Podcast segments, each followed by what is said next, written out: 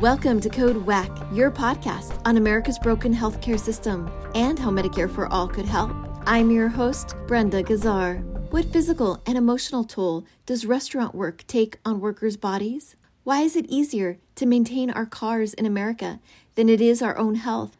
Brenda Waybrandt of Nashville grew up in poverty and worked in the restaurant industry for 15 years. She became a union organizer after COVID left many in the industry without a job and few protections. Welcome to Code WACK, Brenda.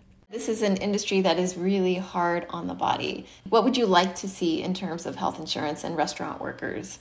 That they have access to insurance, that it's affordable insurance, that it has good things on their plan. Our cars get more maintenance than our bodies do. We need to start including chiropractic care. Um, we need to start including mental health care for our restaurant workers. I mean, I can't tell you how many 12, 14, 16 hour shifts I'd work and then I'd go upstairs to the bar above my restaurant and get hammered just to deal with the emotional abuse that I took or, you know, the emotional labor that it took to get the job done and like like deal with people that are just unhappy about the way that a steak was cooked or are mad that their hamburger wasn't brought out with an extra piece of lettuce. We're all human beings and people deserve to be treated as such there's so much emotional struggle that we deal with in a restaurant in, in the restaurant industry that we need to start realizing that, that mental health care is healthcare also and chiropractic healthcare is healthcare also and those need to be offered if we're going to have healthy have a healthy industry how did the COVID pandemic affect you? You were still working in the restaurant industry at the time. I think COVID changed everything for me. COVID really was the catalyst for me to start asking why. I talked to one of the managers of the restaurant that I was working at before I left, which is also downtown Nashville, wasn't Dick's Last Resort. And I said, Hey, I see that I see that China is shutting down. I see that places in Europe are shutting down. New York is in a shutdown right now. Um, Seattle, Washington is in a shutdown right now. This is an international tourist destination if we have to shut down, what's our contingency plan? Are we going to get paid? If so, what is that? Because I was a, a sub minimum wage for servers in Tennessee is two dollars and thirteen cents an hour, and I was at a place where I was making four dollars and fifty cents an hour. And so I was like, if we do get paid, what what's that going to be? Because four dollars and fifty cents an hour isn't really going to cut anything.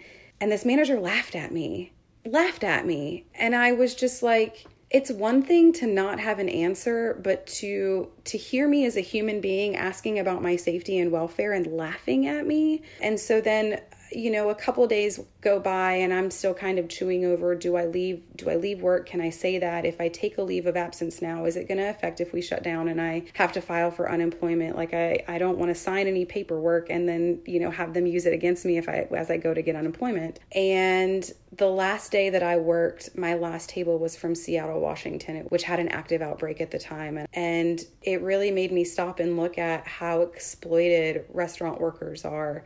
We think about Gordon Ramsay and how you yell at the back of house kitchen, and that is normal, but we're human beings and we don't deserve to be yelled at all of the time. Wow. So, what happened then? Did you end up leaving your job? I did. I left about a week before the shutdown. I remember looking back at my journal at the time and I was like, I had like $400 in my bank account and I had money on my credit card, and I was like, I don't know what's going to happen, but we'll figure it out and it took two months for me to get unemployment insurance approved. And so luckily my roommate was still working at the time.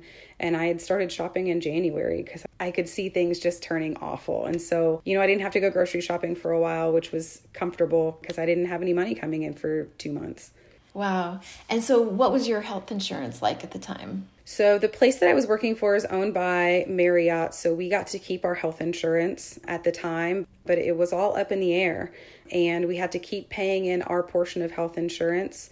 And so, you know, not getting money for 2 months, I didn't pay that portion in. I went to the ER towards the end of May and I would have had to pay my premiums by May 31st. I went to the ER by the end of May and they found a fibroid that was as big as two fists. And so I came back and I, I borrowed money from my uh, roommate so that I could send a certified mail because we couldn't pay our, our health insurance and premiums online yet at the time. And So I sent a certified letter in with my check to make sure that it got to them on time so that I kept my health insurance. But it really was all up in the air and it we didn't have a say in that. I got several communications from, you know, higher ups that were like, we don't know when we're going to come back because everything was up in the air at the time, you know. We didn't know how long the shutdown was going to last or when people were going to come back or anything like that. And so it was like we might let you keep your health insurance, we might take it away and literally I had no control over whether or not I was going to have health insurance because it was tied to my job before I had surgery in August of 2020. I had no idea. And that uncertainty is exhausting. Wow. And so then what happened? So luckily they let us keep our health insurance, but I closed out a mutual fund that I had last year because I knew that I wasn't going to be able to work throughout most of August. I had a C-section light to take that fibroid out. That's not a technical term, that's just a fun term. And I took most of August to heal and and recoup and um, I found some jobs for October and, and November and then I got hired by this union in, in December and it's been it's because I started questioning last year during the pandemic the worth of labor, you know, being told that we weren't even in a real job, that my job wasn't worth anything. But my back hurting was worth something. That was real. My feet hurting after a 12 hour shift was real. The conversations that I had with people, um, the joy that I brought people that came to visit Nashville was real. You know, hospitality workers were really what made Nashville part of the it city. People come to Nashville for the hospitality workers. And yet, when the pandemic happened, we were ignored and forgotten. And nobody cared to check up on us and say, "Are y'all doing okay?" There were there were some small people, but but our our government certainly didn't. Um, our city tourism certainly didn't. So, how do you feel, Brenda, about Medicare for all? I feel that Medicare for all is is a good step. One thing I hope this pandemic highlights is the fact that anything can happen to us at any point in time and we've really taken on this pull yourself up by the bootstrap individualistic approach to our own personal care but without realizing that there are systemic things that that hurt us. Like we're seeing that with the black and brown community. They're more likely to live closer to landfills or to air pollutants. Um, and you know that's going to cause that's going to cause um, a lot of issues with your lungs and with breathing. And you know we're seeing that climate change is happening. And buildings are falling apart because we haven't taken care of our infrastructure. And so we're really going to need this collective approach to making sure that we're all as healthy as possible so that we can. Um, that so that we can have a productive society so that we can continue to have a great country or to to work towards having a great country. Thank you, Brenda Waybrandt. Find more Code WACK episodes on progressivevoices.com and on the PV app. You can also subscribe to Code WACK wherever you find your podcasts. This podcast is powered by Heal California, uplifting the voices of those fighting for healthcare reform around the country. I'm Brenda Gazzar.